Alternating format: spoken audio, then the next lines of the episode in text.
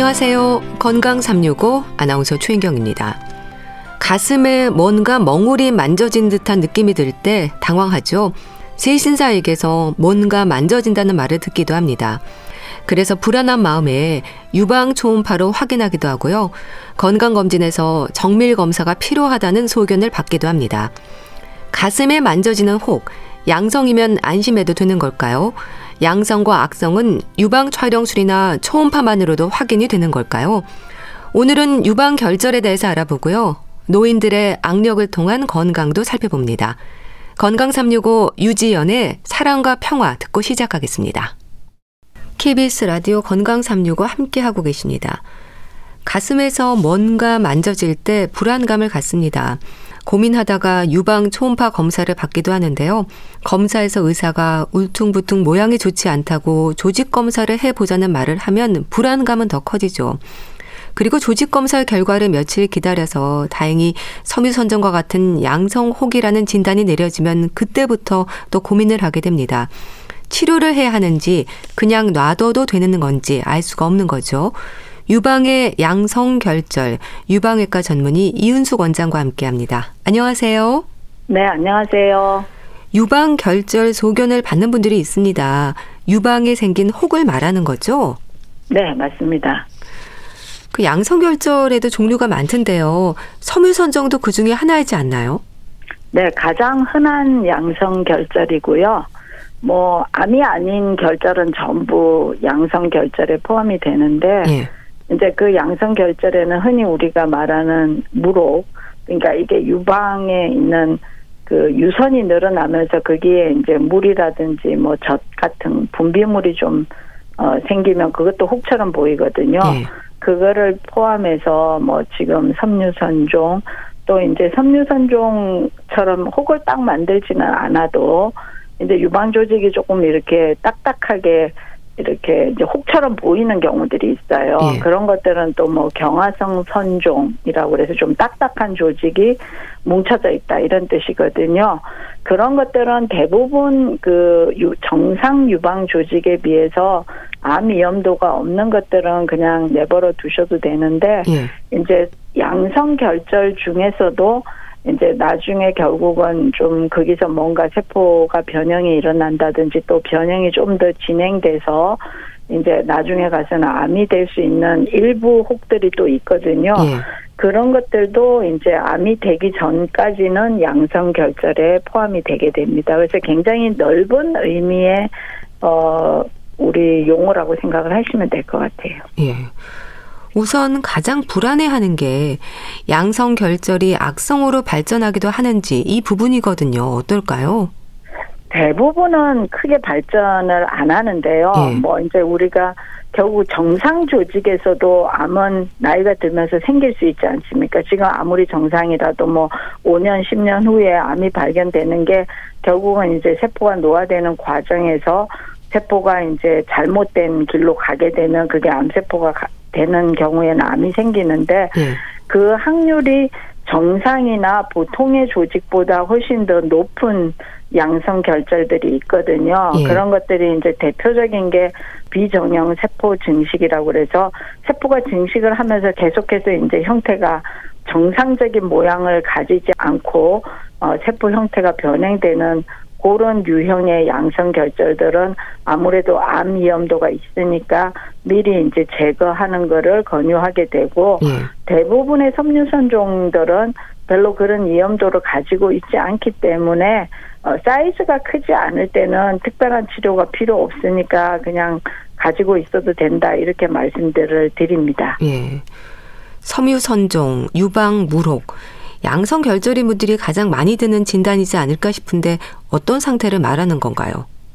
네, 이제 엄밀한 의미에서 무록은 물이 들어있어야지 무록인데 예. 그냥 이 무록이라는 거는 이거는 암이 아니고 암이 될 가능성도 없다 하는 그 용어로 사람들이 그냥 혼용해서 쓰고 있어요. 예. 그 혼용해서 쓰는 이유가 섬유선종은 어떻게 보면 조직학적인 진단이거든요. 예. 조직학적인 진단이라 하면 뭐 우리가 바늘로 조직을 일부 가져와서 현미경으로 보든지 아니면 또 아예 수술로 제거를 해서 현미경으로 보든지 이런 것들을 조직학적인 진단이라고 해요. 조직을 일부 얻어서 최종 진단을 보게 되는 경우는 이제 조직학적으로 이게 섬유선종이다, 혹은 뭐 경화성 선종이다, 혹은 유관 유두종이다 이런 것들을 딱 구분을 할 수가 있는데 네.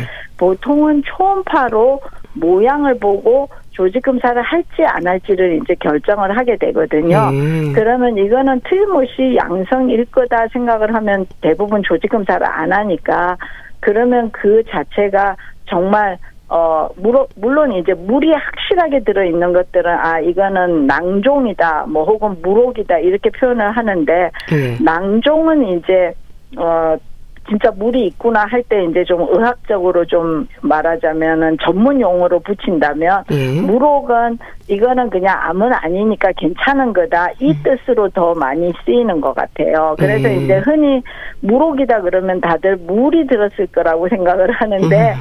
그렇지 않고 그냥 이거는 암이 될 가능성이 없는 혹이다 이렇게 어, 생각을 하고 어, 이제 그 말을 흔히들 많이 하시는 것 같아요. 네. 섬유선정은 흔한가요? 왜 생기는지도 궁금한데요. 예, 섬유선정은 굉장히 흔한 어, 혹이고요. 네. 특히 이제 유방에 있는 그 우리가 이제 유방 조직을 이루는 게 유선 조직의 유관 내에 있는 세포들 그래서 이제 대부분의 병들은 유관 세포에서 이제 암이 생기는 거거든요. 음. 물론 이제 유선 세포에서 일부 암이 생기기도 하는데 섬유 선종은 유관의 바깥에 있는 유관을 싸고 있는 이제 그 기저막 내에 이제 막이 있거든요. 항상 우리가 조직 적으로 경계를 두는 울타리 같은 것들이 있어요. 그 울타리에 있는 세포들이 주로 이제 생기는데 음.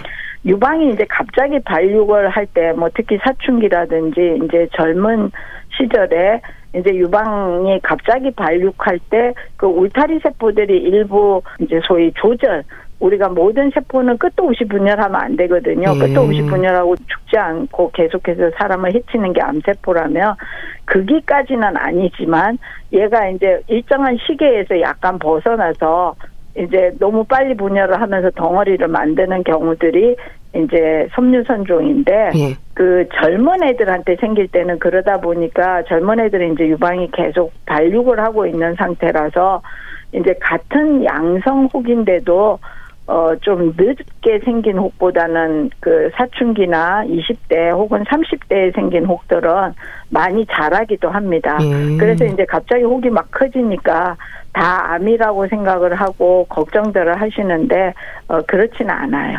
음. 정상 유방 조직이 약간의 그 시계가 좀 착오가 생기면서 이제 좀 빨리 돌아가서 이제 덩어리를 만들었다 이렇게 이해를 하시면 될 것 같고 예. 흔히들 질문들을 하세요. 왜 이런 게 생기나요? 그러면은 좀 프로그래밍이 잘못돼서 음. 그렇다고 예. 그렇게 말씀을 드리는 게 약간 이제 그 이런 정상 조직의 속도나 어 정상 조직의 세포 사면 그러니까 이제 일부 세포가 이제 잘 생성을 한다 하면은 또 시계가 멈추고 또 일부는 우리가 각질 같은 게 이제 세포가 필요 없으면 이제 벗겨져서 나가는 그런 그 순서에 조금 어긋난 혹이 생긴다 이렇게 생각을 하시면 될 것 같습니다. 예. 섬유 선정과 유방 물혹은 발생하는 위치라든지 크기 또 모양도 그렇고요. 특징적인 부분들이 있는 건가요? 통증이라든지 증상도 있지 않을까요?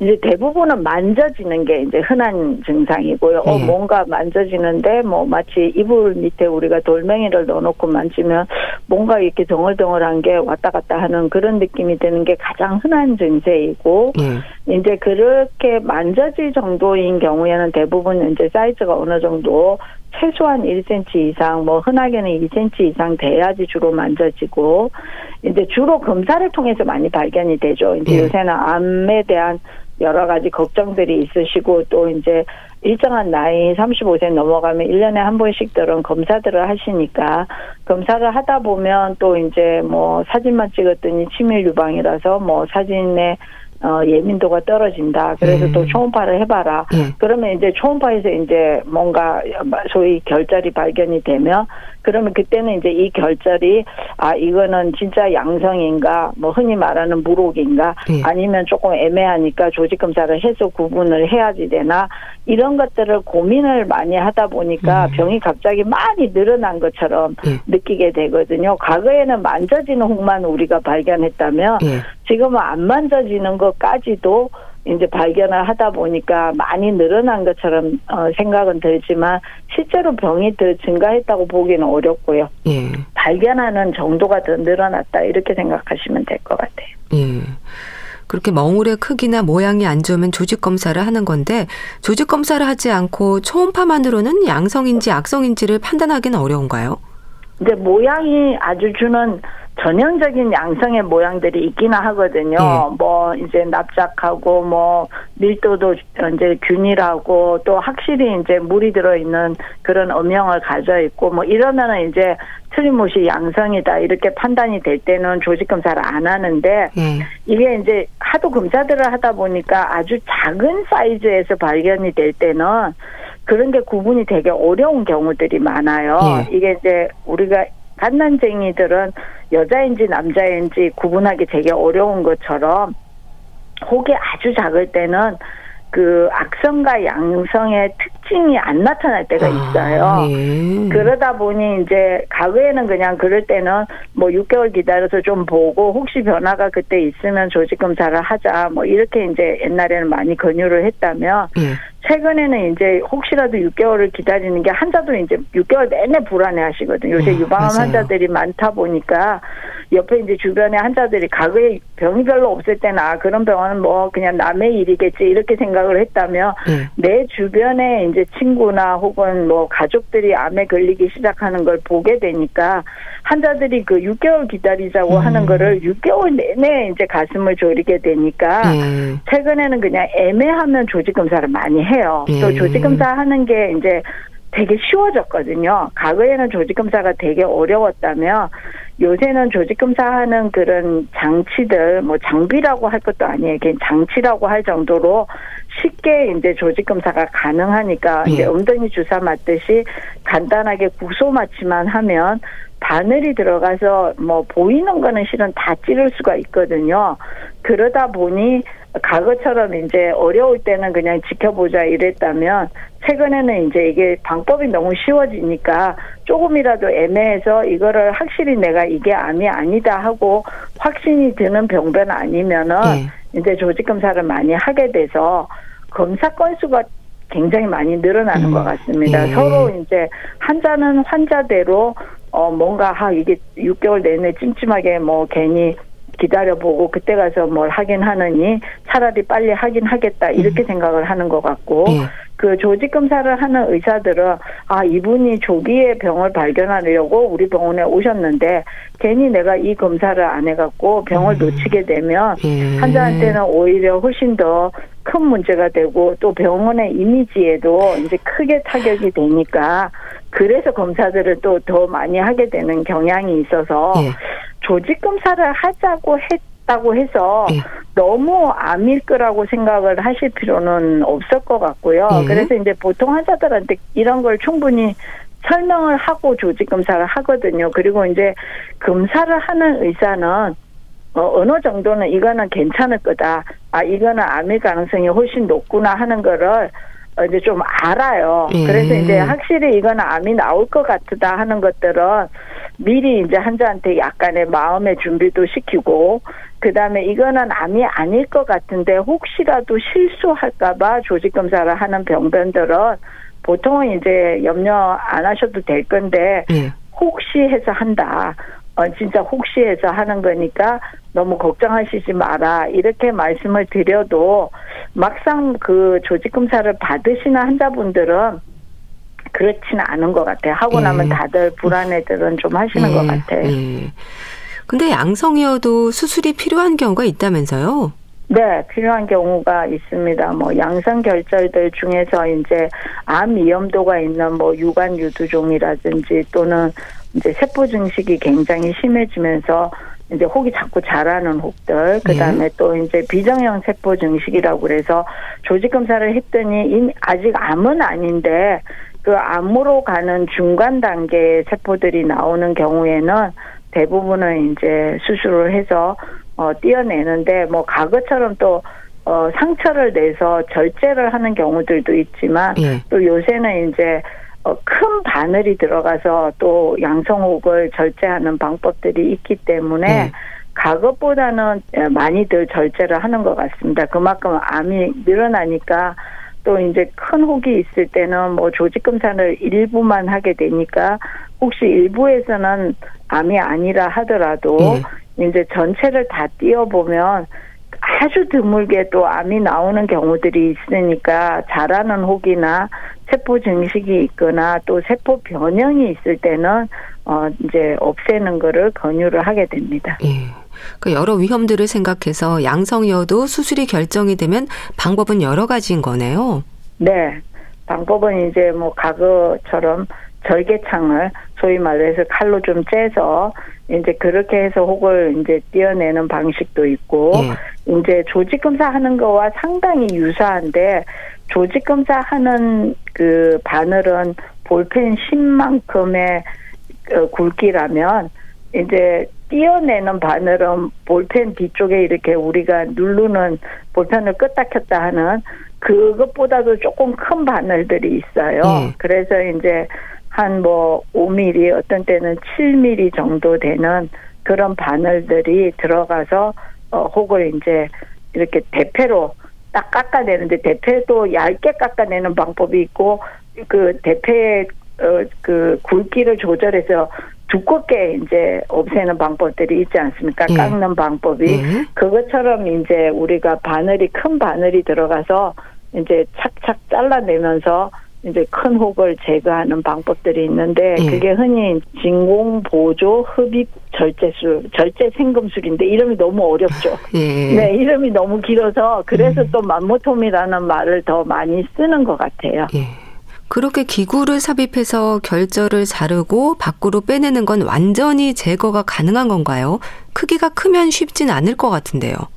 크기가 아주 크면 실은 이게 이제 몇 번에 이제 할 때 몇 번에 나누게 되는 거죠. 바늘에 이제 그 직경하고 딱 잘라내는 그 길이가 있거든요. 네. 그래서 이게 2cm가 어, 잘라내는 길이에 이제 제일 큰 사이즈니까 어, 2cm 이상이 되는 혹들은 이제 한 번 잘라내도 옆에 남는 길이가 생길 거 아니에요. 예. 그러면은 이제 바늘을 조금 빼서 다시 또 그 위치에다 놓고 또 이제 깎는 건데 한 번 깎을 때마다 장경이 2cm에 이제 바늘이 보통은 7mm 뭐 이제 정도 되니까 2 곱하기 7mm 정도 그러니까 20 곱하기 어 2cm라고 하면 20 미리미리니까 20미리미리 곱하기 7미리 정도의 어, 부분이 잘리는 거니까 네. 이제 우리가 한 2cm 정도 되는 혹이 높이가 1cm다. 그러면은 이제 어, 한 다섯 번 내지 여섯 번 이렇게 깎으면 되는데 예. 이제 더 크다 그러면 이제 더 시간이 걸리겠죠. 그래서 아주 큰 것들은 하게 되면 실은 이게 쉽지가 않아요. 왜냐하면 예. 너무 크면 가슴이 이제 이게 혹이 너무 아래 위로 높으면 가슴벽 깊이 그다음에 피부 쪽으로 이게 동그랗게 올라올 거 아니에요. 그죠? 예. 동그라미라면. 예. 근데 바늘은 직선이니까 혹 밑으로 바늘이 어떤 때는 못 들어가게 되면 양쪽 귀퉁이가 좀 남을 수가 있거든요. 그래서 너무 큰 거는 이제 그런 바늘로 하려면 보통은 한번 하고 시간을 조금 기다렸다가 나중에 남는 부분이 있나를 보고 하기도 하고 예. 또 이제 너무 큰 혹들은 가끔은 이제 어 띄어서 보면 속에 다른 다른 종류의 뭐 음. 어떤 때는 가끔 암이 있기도 하고 또 예. 어떤 때는 우리가 이제 섬유선종하고 다른 엽상종이라고 있거든요. 아. 이거는 그런 혹들은 잘라서 띄면 별로 안 좋은 혹들이니까 예. 이게 뭔가 약간은 잘라서 띄면 이거는 안 좋겠다. 세포가 이제 잘라서 뛴다는 거는 그만큼 혹시라도 씨가 옆에 뿌려져서 그 씨가 다시 병을 일으키면 안 될 것 같은 것들은 잘라서 뛰는 거는 안 하죠. 기구를 넣어서 하는 이제 흔히 말하는 맘모톰 혹은 진공 보조 흡입 절제 생금술을 하게 될 때는 조금 환자하고도 상의하고 예. 또 이제 장단점에 대해서 서로 충분히 논의해서 네. 환자도 잘 이해하고 또 하시는 분들의 어, 숙련도에 따라서도 뭐 아주 숙련되신 분들은 더 큰 것들을 하기도 하고 또 이제 어 이게 이제 약간 출혈의 위험도 있거든요. 혹이 예. 너무 크면 이거는 눈으로 보고 지혈을 하는 게 아니고 수술은 눈으로 보고 지혈을 하지 않습니까? 근데 이거는 기구가 이제 들어가서 예. 혈관을 약간 흡입하면서 혈관을 이렇게 압축시키는데 예. 너무 큰 호들은 혈관들이 너무 발달돼 있으면 출혈의 위험이 있으니까 그런 것들은 환자하고 충분히 상의해서 이제 결정을 하게 됩니다. 그래서 이제 좋게는 2cm까지의 혹이 이제 진공보조 흡입 절제술을 통해서 하기가 좋고 네. 2cm를 넘어가면 이제 여러 가지를 감안해서 이제 결정을 하게 되는데 뭐 4cm, 5cm가 못할 건 아니에요. 그렇지만 이제 그런 여러 가지들을 고려해서 결정을 하게 되는 거죠. 네. 기구를 삽입했어도 흉터는 남는 거죠? 최소한의 자국인가요?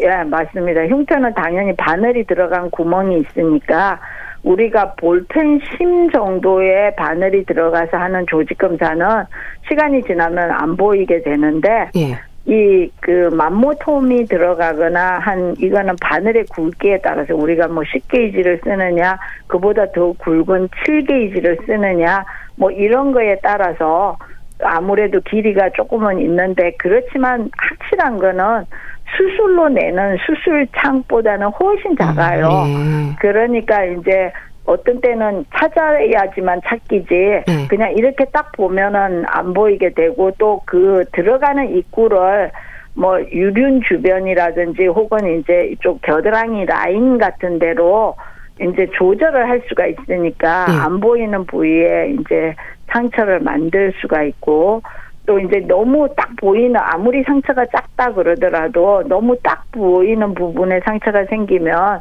아무래도 이제 뭐 이게 한 3, 4mm밖에 안 되는 뭐 바늘 굵기가 7mm 바늘이 들어간다 하더라도 나중에 보면 흉터는 한 3, 4mm 정도 뭐 5mm 전후로 되게 작기는 하거든요. 네. 그래도 이제 가슴 한가운데 뭐 피부가 하얗신 분들이 네. 그게 딱 흉터가 생기면 이거는 보기가 안 좋잖아요. 네. 그런 거는 이제 다른 쪽으로 방향을 바꿔서 넣는 입구를 이제 조정이 가능하니까 안 보이는 쪽으로 최대한 맞춰서 이제 시술을 하게 됩니다. 네. 그럼 진공 보조 흡입 유방 생검술은요. 진단을 네. 위한 검사법이자 치료법으로 두 가지 모두 가능하겠어요. 네, 맞습니다. 다 떼어내니까 그걸 갖고 한 번 더 조직 검사를 하니까 진단적인 목적도 되고 네. 그리고 이제 혹을 다 제거해서 없애니까 치료적인 목적. 그래서 이제 두 가지를 다 하게 되는 이제 효과가 있다 보니까 뭐 실은 이 시술에 대해서 과거에 논란이 많았거든요. 네. 이게 치료가 아니다, 뭐 음. 조직 검사용이다, 뭐 이래 그리고 이제 하시는 분들은 이건 치료다 이래가지고 이제 보험회사하고 굉장히 다툼이 있었어요. 네. 보험회사는 이건 치료가 아니니까 뭐 이제 보험 가입자들한테 그 비용을 줄 수 없다, 뭐 이렇게 이제 하고 그래갖고 그게 굉장히 오랫동안 법적인 다툼을 하다가 이거는 지금 말씀하신 진단과 동시에 치료를 할 수 있는 신의료 기술이다. 이래서 지금은 이제 그 논란이 어, 많이 잠재워졌어요.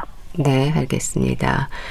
유방의 양성 결절과 관련해서 말씀 들었는데요. 유방외과 전문의 이윤수 원장과 함께했습니다. 감사합니다. 네, 감사합니다. KBS 라디오 건강 365 함께 하고 계신데요. 이범학의 2대 8 듣고 다시 오겠습니다.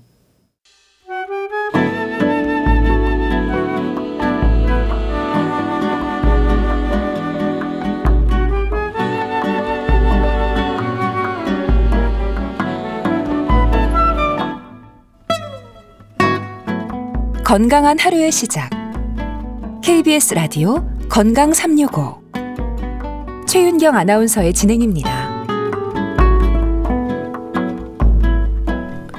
KBS 라디오 건강 365와 함께 하고 계십니다. 나이 들면 힘이 없어진다는 생각을 합니다. 물론 자연스러운 변화일 수도 있지만 힘을 키우는 노력을 하면 되지 않을까 싶기도 한데요. 악력이라고 하죠. 손을 쥐는 힘이 약해졌을 때 건강을 살펴야 한다는 신호일 수도 있다는 지적입니다. 악력이 주는 의미가 뭘까요? 대한의사협회 백현옥 부회장과 함께 합니다. 안녕하세요. 네, 안녕하십니까. 손에 힘이 없어질 때 근력을 높이는 운동을 해야 한다. 이런 말을 하거든요. 위험 신호로 볼 수 있는 부분일까요? 어떻게 아셨어요? 소나기 힘은 즉 악력은 건강 지표 중에 하나로 요새는 아주 각광을 받고 있습니다. 네. 그래서 이 소나기 힘이 전신 근력을 반영을 한다라고 생각을 하거든요. 예. 그렇기 때문에 이 손에서 문제가 생기면 왜 문제 있다는 걸 우리가 굉장히 쉽게 알아챌 수 있고요. 또 근육의 강도를 측정하는 방법으로서 매우 손쉽지 않습니까? 예. 그래서 위험 신호로 아주 적당한 지표라고 말할 수 있겠죠. 예.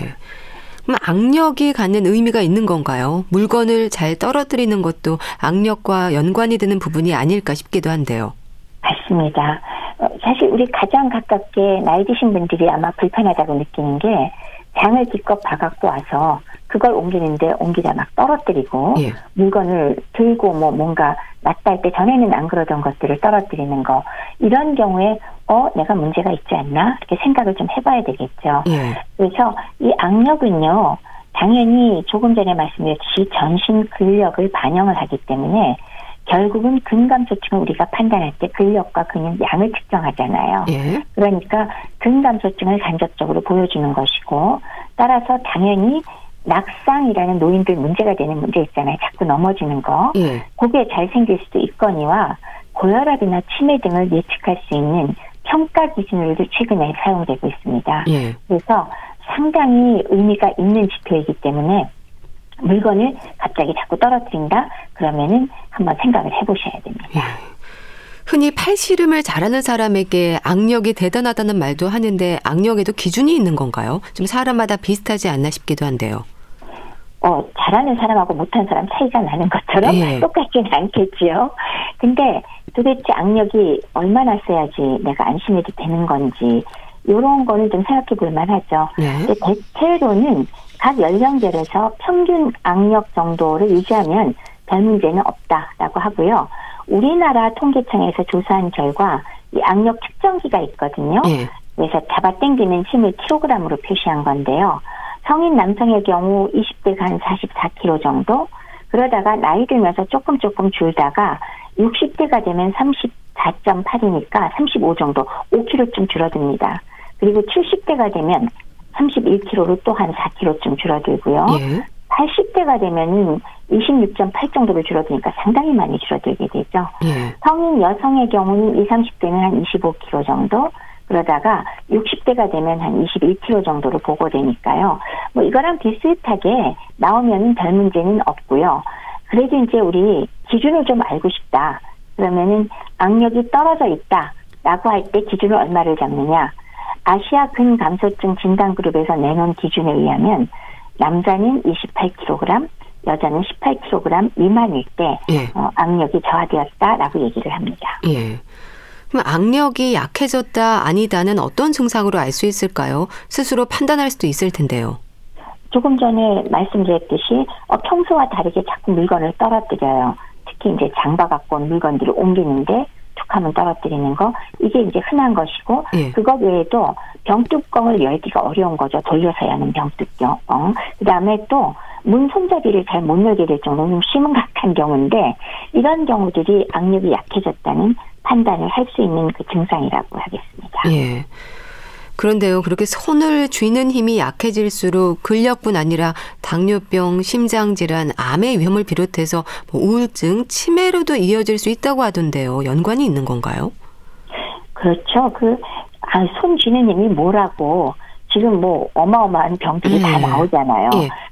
답부터 먼저 말씀드리면 맞습니다. 음. 그런데 우리나라의 질병관리청에 그 악력 수준에 따른 만성질환 유병률이 보고가 된 게 있어요. 그래서 특히나 이제 상대적으로 체중을 보정해서 악력을 수준별로 만성질환 유병률 차이를 이제 분석을 했는데요. 예. 남자 노인에서는 악력이 낮을수록 고혈압과 고콜레스테롤 혈증 유병자가 상당히 많았고요. 그리고 어 그 비교를 해보니까 악력이 낮은 그룹이 정상적인 그룹에 비해서 1.5배 정도 더 많더라 하는 결과가 나와 있고요. 예. 또 여성에게서는 상대 악력이 낮을수록 고혈압과 당뇨병 유병자가 많았습니다. 그래서 1.4배, 2배 정도 많더라 하는 결과를 얻었고요. 예. 미국의 성인 남녀의 결과에서도 마찬가지로 혈압과 혈청의 중성지방, 그리고 인슐린, 그리고 혈당 수치 등등의 문제가 있어서 우리나라에서 보여준 결과하고 비슷하게 보였다라는 거죠. 그래서 결국은 어, 또 하나는 그 국민 건강 영양 조사를 보니까 65세 이상 노인의 악력이 떨어진 사람들의 숫자는 대략 4분의 1 정도, 25%가 떨어져 있었고요. 예. 특히 여성에서 많았고 나이가 많아질수록 더 많았더라. 그리고 악력이 낮을수록 그 고혈압과 당뇨병 등의 만성질환 위험률도 높더라 하는 결론이 있습니다. 예. 또 골다공증의 위험도 어느 정도 짐작되는 부분이긴 합니다. 연관이 있죠? 그렇죠. 악력 저하라는 것은 바로 근력이 떨어지는 근감소증을 의미한다고 말씀을 드렸습니다. 예. 따라서 근육이 뼈와 관절을 잡아주잖아요. 근데 이런 근육이 감소하니까 골격계 부담이 커지면서 골절도 잘 될 수 있고 또 골다공증을 악화시키는 그런 결과가 나옵니다. 예. 흔히 우리가 건강 상태를 확인할 때 뭐 체중이나 체온, 맥박, 혈압 이런 부분들을 점검을 하잖아요. 근데 악력에도 신경 써야 한다는 건 잘 모르지 않나 싶습니다. 이게 건강 검진에서도 알 수 없는 거죠. 일반 건강검진에서는 사실은 악력 체크를 하지는 않죠. 예. 그렇기 때문에 건강검진 보고서에 나오는 거는 이것은 들어가 있지는 않습니다만은 오히려 어, 건강검진에서 하는 복잡한 것보다도 오히려 더 사실은 측정하기가 어렵지 않은 것이긴 합니다. 예. 그럼 악력 검사라는 게 있나요? 젊은 나이와 비교해서 측정할 수 있는 방법이 있다거나 또 수치로 확인되면 좋을 텐데 이런 방법이 있을까요? 어, 방법이 있죠. 예. 기본적으로는 어, 악력계를 사용을 저희가 하거든요. 그렇게 해서 그 손아귀에 잡는 힘을 킬로그램으로 표시를 하는데 아까 잠깐 말씀은 드렸지만은 아시아 근감소증 진단 그룹에서 그 악력이 떨어진 것을 어느 정도를 기준으로 하느냐. 예. 남성의 경우 28kg 미만이거나 여성의 경우는 18kg 미만이면은 악력이 저하되었다라고 이야기를 합니다. 예. 근데 어 우리나라에서 노인의 악력 저하의 현황을 질병관리청에서 작년에 보고한 예가 있습니다.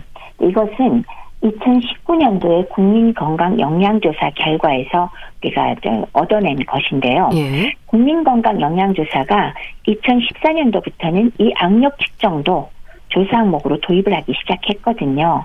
이때 사용한 것은 디지털 악력계를 사용했습니다. 예. 그래서 어떻게 하냐면 한 번만 측정한 거는 오류가 많이 나기 때문에 최소한 두 번씩 그리고 좌우를 전부 다 측정을 하는데 이때 국민건강영양조사에서는 아예 세 번을 측정했고 예. 어, 측정한 값 중에서 제일 큰 값을 악력 측정치로 사용을 한 겁니다. 예. 그래서 결과를 보면은 평균적으로는 30대가 가장 악력이 높았다가 70대 이상이 되면서부터 쭉쭉 줄어들기 시작해서 대략 남자와 여자가 모두 30대의 어, 악력에 비해서 75% 수준 정도 이 정도의 수준을 보이고 있었습니다. 예. 그리고 아시아인의 평균 악력과 비교하면은 뭐 그다지 크게 차이 나지 않아서 남자는 거의 같고요.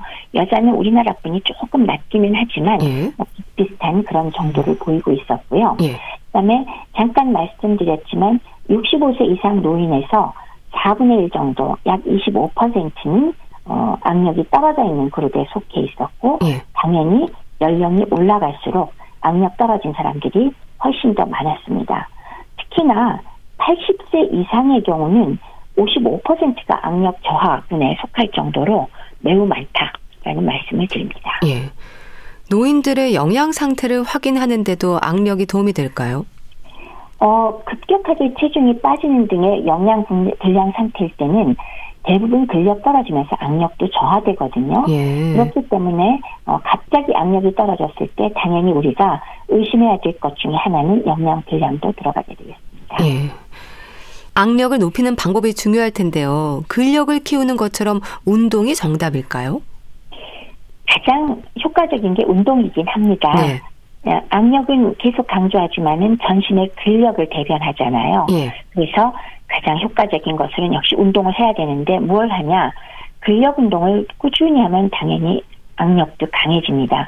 거기에 기본적으로는 전신적인 유산소 운동은 기본으로 깔고 그러면서 근력 운동을 하는데 이 악력을 높이기 위한 그래도 특별한 방법이 없느냐라는 게 궁금하잖아요. 예. 근데 우리 왜 악력 측정기가 있는 것처럼 우리 악력기 있잖아요. 저는 어릴 때부터 많이 봤는데요. 어른들이 예. 갖고 있는 거, 예. 쥐었다 놨다 하는 음. 거. 예. 그거 당연히 악력에 도움되기는 합니다. 이제 좀 너무 치우친 근육만 운동을 하게 되는 게 있어서요. 그거하고 다르게는 또 하나는 공을 이용해서 쥐어짜기를 하는 거. 요것도 도움이 되고요. 전신 운동과 겸해가지고서는 아령을 이용하거나 혹은 팔굽혀펴기 그리고 바벨을 쥐어서 들어 올려서 좀 버티는 거 혹은 철봉에 매달리기 이런 것들이 전부 다 악력을 높이는 방법으로서 유효한 것들이고 네. 그렇게 어렵지는 않습니다. 열심히 네. 하는 게 필요하겠죠. 네. 근데 손에 힘이 없는 분들은요, 떨림 증상도 있지 않습니까? 노인들의 손 떨림 증상에도 관심을 가져야 할 것 같은데요. 관심 많이 가져야죠. 네. 네, 이건 뭐 악력만의 문제는 사실은 아니고요. 손떨림 자체는 왜 전형적인 것은 우리가 머리에 떠올리는 게 파킨슨병 아니면은 뇌 중에서도 손의 운동 조절 능력이 떨어질 때 떨림 문제가 많이 생길 수가 있고요. 예. 그런 게 아니더라도 사람이 너무나 흥분하거나 아주 극 토로 기운 없고 피곤할 때 역시 떨림 증상이 나오잖아요. 예. 그래서 사실은 지금처럼 악력이 떨어졌을 때 너무나 손에 힘이 없어서 떨림 증상이 있을 수도 있기 때문에 손이 떨릴 때는 앞선 그런 파킨슨병이나 뭐 손해라든지 중추신경 이런 거에 문제도 확인을 해야 되지만 마찬가지로 그냥 근력이 떨어지면서 너무 힘이 없어서 떨리는 것도 가능성이 있으니까 예. 원인이 무엇인지를 자세히 관찰해서 잘 진단을 내려서 치료를 해야 되겠죠. 예. 그럼 악력, 근력, 근육이 빠지고 약해질수록 노화의 속도가 빠르다는 생각을 해야 하는 걸까요? 조기 사망의 척도로도 활용될 수 있다는 말도 있던데요. 선생님 하나가 뭐 이런 걸 많이 생각하게 하느냐 하는 그런 측면도 있죠. 예. 근데 어 손의 악력에 따라서 심장마비 그리고 뇌졸중의 발병 위험이 달라지고 또는 좀 더 젊은 나이에 사망할 수도 있는 그 사망 위험률이 바뀌는 것이 란셋이라는 그 유명한 그 학술 잡지에 보고가 되었었습니다. 예. 약 14만 명가량이 14개국에서 모여가지고 검사를 한 연구 결과인데요. 악력이 바로 지금 말씀드린 심장마비, 뇌졸중 발병 위험, 그리고 젊어서 사망할 위험도에 예측하는 지표로서 일반적으로 우리가 혈압이 높으면 이런 것들이 올라간다 그러잖아요. 예. 근데 혈압 지표보다도 악력 지표가 더 좋고 더 적절하다라는 결과를 얻은 겁니다. 예. 그래서 그 최대 악력 자체는 왜 나이가 들어갈수록 점점 좀 줄어드는 건 우리가 알고 있지만은 요 연구 결과에서는 악력이 더 빠르게 약해지는 사람들의 경우 서서히 어, 줄어드는 사람보다 건강상 위험이 훨씬 더 크고요. 그래서 악력이 5kg만 감소해도 조기 사망 위험률이 무려 16%가량 높아지는 걸볼 수가 있었고요. 예. 심장 문제로 혹은 뇌졸중 발병 문제가 생기는 것도 각각 17% 9% 높아졌으니까 이 연구의 결과는 어, 단순하지만 이 악력을 검사하는 것이 혈압을 측정하는 것보다 오히려 심장장애와 뇌졸중, 조기 사망 위험률을 예측하는데 더 간단하면서도 정확할 수 있다고 이야기를 하고 있습니다. 네. 결국 전신 질환의 위험 신호를 생각해야 한다고 이해하면 될까요? 맞습니다. 일반적인 경우만 얘기를 한다면 이게 근감소증의 근력 부분을 악력이 대표를 한다고 봐도 되거든요. 예. 그래서 이 악력 저하가 됐을 경우에 근감소증과 관련된 골다공증도 악화되고 그렇기 때문에 넘어질 위험, 즉 낙상 위험도도 올라가고요. 그리고 심장 질환과 뇌졸중의 위험도도 올라가고 당뇨병에 걸리기도 쉽고 예. 이 병들의 합병증도 증가합니다. 그리고 또 삶의 질 자체를 연구한 결과도 어, 훨씬 더 안 좋고 결과적으로 통틀어서 사망 위험을 높이는 것으로 여러 연구 결과가 나와 있거든요. 예. 어, 심지어는 근감소증 노인은 아시는 것처럼 사망 위험도가 3.74배 높다는 건 이건 우리나라의 연구 결과거든요. 근데 요거 말고 미국에서 또 연구한 거에 의해서도 비슷하게 악력 자체만으로도 골밀도 골절 위험 그리고 게다가 인지장애 치매, 그리고 당뇨병, 삶의 질, 요것과 연관이 크다는 보고가 역시 나와 있습니다. 예. 그리고 조기 사망 위험만 갖고 연구한 결과 역시 미국의 미시간대 연구진에서 나온 것이 있는데 예. 어, 재밌는 것은 70대 전후 남녀 1,300명을 10년 동안 2년마다 검사를 했어요. 음. 그랬는데 여기에서 악력이 참가자의 생물학적 나이와 굉장히 상관관계가 크더라는 건데 무슨 뜻이냐면 예. 시간이 지나면서 악력이 점차로 저하된 사람들이 연구 기간 동안에 심각한 만성 질환에 심하게 걸리거나 혹은 그 사이에 사망할 가능성이 훨씬 올라가더라는 얘기입니다. 예. 그렇기 때문에 아까 말씀 주신 전신질환의 위험 신호로 생각해야 한다고 이해하면 될까요 하셨는데요. 예. 맞습니다. 악력이 떨어지는 것은 전신질환의 위험 신호로 보셔야 합니다. 예. 그렇다면 노인들의 근력 키우기, 악력 높이기를 위한 방법, 어떤 노력이 필요한 걸까요? 우선은요, 악력의 문제만 갖고 생각할 게 아니라 전신 근력 키우는 것이 사실 상당히 중요하거든요. 예. 그렇기 때문에 어, 전반적인 근력과 그리고 근육량을 유지하기 위해서 무리하지 않을 정도의 적절한 유산소 운동을 베이스로 깔고 그리고 근력 운동을 당연히 해주셔야 합니다. 예. 근데 어떤 걸 하느냐 근육 저항 무산소 운동이라고 또 어마어마하게 붙였는데 예. 근육을 수축한 다음에 그 상태에서 잠시 멈춰서 긴장 상태를 유지하는 것 이것이 이제 근육을 만드는데 상당히 도움이 된다고 하거든요. 근데 이제 예전에는 노인들의 경우는 이런 것들은 오히려 근육 손상을 입히니까 하지 말아라 그런 얘기도 한 적이 있었던 것 같아요. 예. 최근에 나오는 연구들은 노인의 경우도 근력 운동이 필수다. 그렇기 때문에 적어도 일주일에 두 번 정도는 근력 운동을 꼭 해라 하는 것이 요새 최근 나오는 어, 보고들이고 예. 또 그것들에 대부분 다 공감을 하고 있습니다.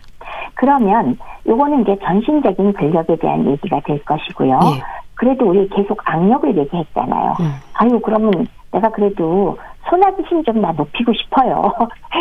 젊은 사람들은 요새 무슨 그 일정 직업에서는 실제로 이 악력 자체를 측정하는 직업도 있더라고요. 예. 우리는 이제 노화 갖고 얘기를 하니까 내가 나이 들었지만 나 그래도 소나기 힘좀 더 키워서 건강하게 살고 싶어. 그러면 좀 일정한 운동을 좀 권해주시오. 그러면 이제 말씀드릴 수 있는 게 우리 밴드 그러니까 고무줄 있잖아요. 예. 고무줄을 당기는 거 이게 굉장히 쉽게 손목 근력을 아. 단련할 수 있거든요. 네. 그래서 저도 가끔 해보긴 하는데요. 고무줄을 뭐 의자나 아니면 책상 같이 좀 무거운 거 다리에다가 고정을 딱 시켜놓고 한쪽을 손으로 움켜쥐거나 아니면 고리를 만들어서 이 손목을 거기다 건 다음에 그다음에 팔뚝 자체는 고정을 시켜서 손목만 이용해서 고무줄을 당기고 놓고 음. 그리고 또 이제 또는 그 당기는 방향이 손바닥 쪽과 손등 쪽도 있지만 또 하나는 엄지 쪽, 새끼손가락 쪽 이쪽을 한 열번씩만 운동을 하고 힘을 측정해봐도 금방 변하는 거 알 수 있거든요. 예. 상당히 유용하고 쉬운 방법이죠. 예. 이게 이제 밴드 고무줄 당기기고요. 또 하나는 그 아령을 잡고서 어 아령 운동을 하는 것도 좋은 방법이 될 거고요. 그다음에 가장 먼저 떠올리는 거를 제가 오히려 나중에 말씀드렸네요. 악력기가 있잖아요. 예. 쥐었다 놨다 하는 거. 음. 그걸로는 당연히 소나기 힘이 늘어나는데 도움이 되는데 저 개인적으로는 저는 고무밴드 쪽이 좀더 어, 효율적인 것 같다는 생각은 합니다. 예. 악력기는 이 손 아기 속에서만 이게 움직이기 때문에 음. 그리고 또 손바닥이 아프고 그러니까 또 최근에는 훈련용 고무공 있잖아요. 약간 말랑한 거. 요거 쥐어짜기 요것들을 하는 거는 뭐 일단 악력 치우기로 아주 좋은 방법이고요. 예. 거기에 더해서 뭐 철봉이 혹시 있으면 철봉에 매달리기 혹은 팔굽혀 펴기를 하거나 아니면 팔굽혀 펴기가 하는 그 왜 말하자면 손잡이 같은 게 딱 고정된 게 있어요. 예. 그거를 잡고 좀 버티고 있기 이런 것들이 전부 다 악력을 높이는 좋은 방법이 되겠습니다. 예. 근육이나 근력, 악력을 키우는 데 도움이 되는 음식이나 영양소에 대해서는 어떤 조언을 주실까요? 아무래도 근육에 관계되는 건 제가 항상 강조하는 거 있지 않습니까? 단백질. 네. 그래서 단백질의 경우는 항상 왜 너무 어렵게 생각하지 마시고 매 끼니마다 어, 두부나 콩류 아니면 고기, 생선, 달걀 이 네 가지 중에서 한 가지를 반드시 넣어서 식사 때마다 일정량을 드시는 것이 상당히 도움이 될 거고요. 예. 거기에 더해서 비타민 D를 충분히 어, 섭취하셔야 하고 그 외에 어, 항산화 영양제 같은 것도 뭐 도움은 되니까 예. 이런 것들은 뭐 만약 먹을 만하면 신경을 써서 음. 이제 근육 생성에 최적의 상태를 만들기 위한 영양 상태를 구비해야죠. 예. 거기에 더해서 운동과 활동량을 늘리는 것들이 근육 만드는데 크게 도움이 될 거고요. 그러면 단백질 섭취량은 얼마나 해야 되냐? 일반 성인의 경우는 체중 킬로그램당 0.8에서 어, 1g인데 이제 이런 노인의 경우는 오히려 킬로그램당 1.2g 정도를 저희가 권하고 있습니다. 네. 악력과 관련해서 자세히 알아봤는데요. 대한의사협회 백현욱 부회장과 함께했습니다. 감사합니다. 네, 감사합니다. 송창식의 한 번쯤 보내드리면서 인사드릴게요. 건강365 아나운서 최인경이었습니다. 고맙습니다.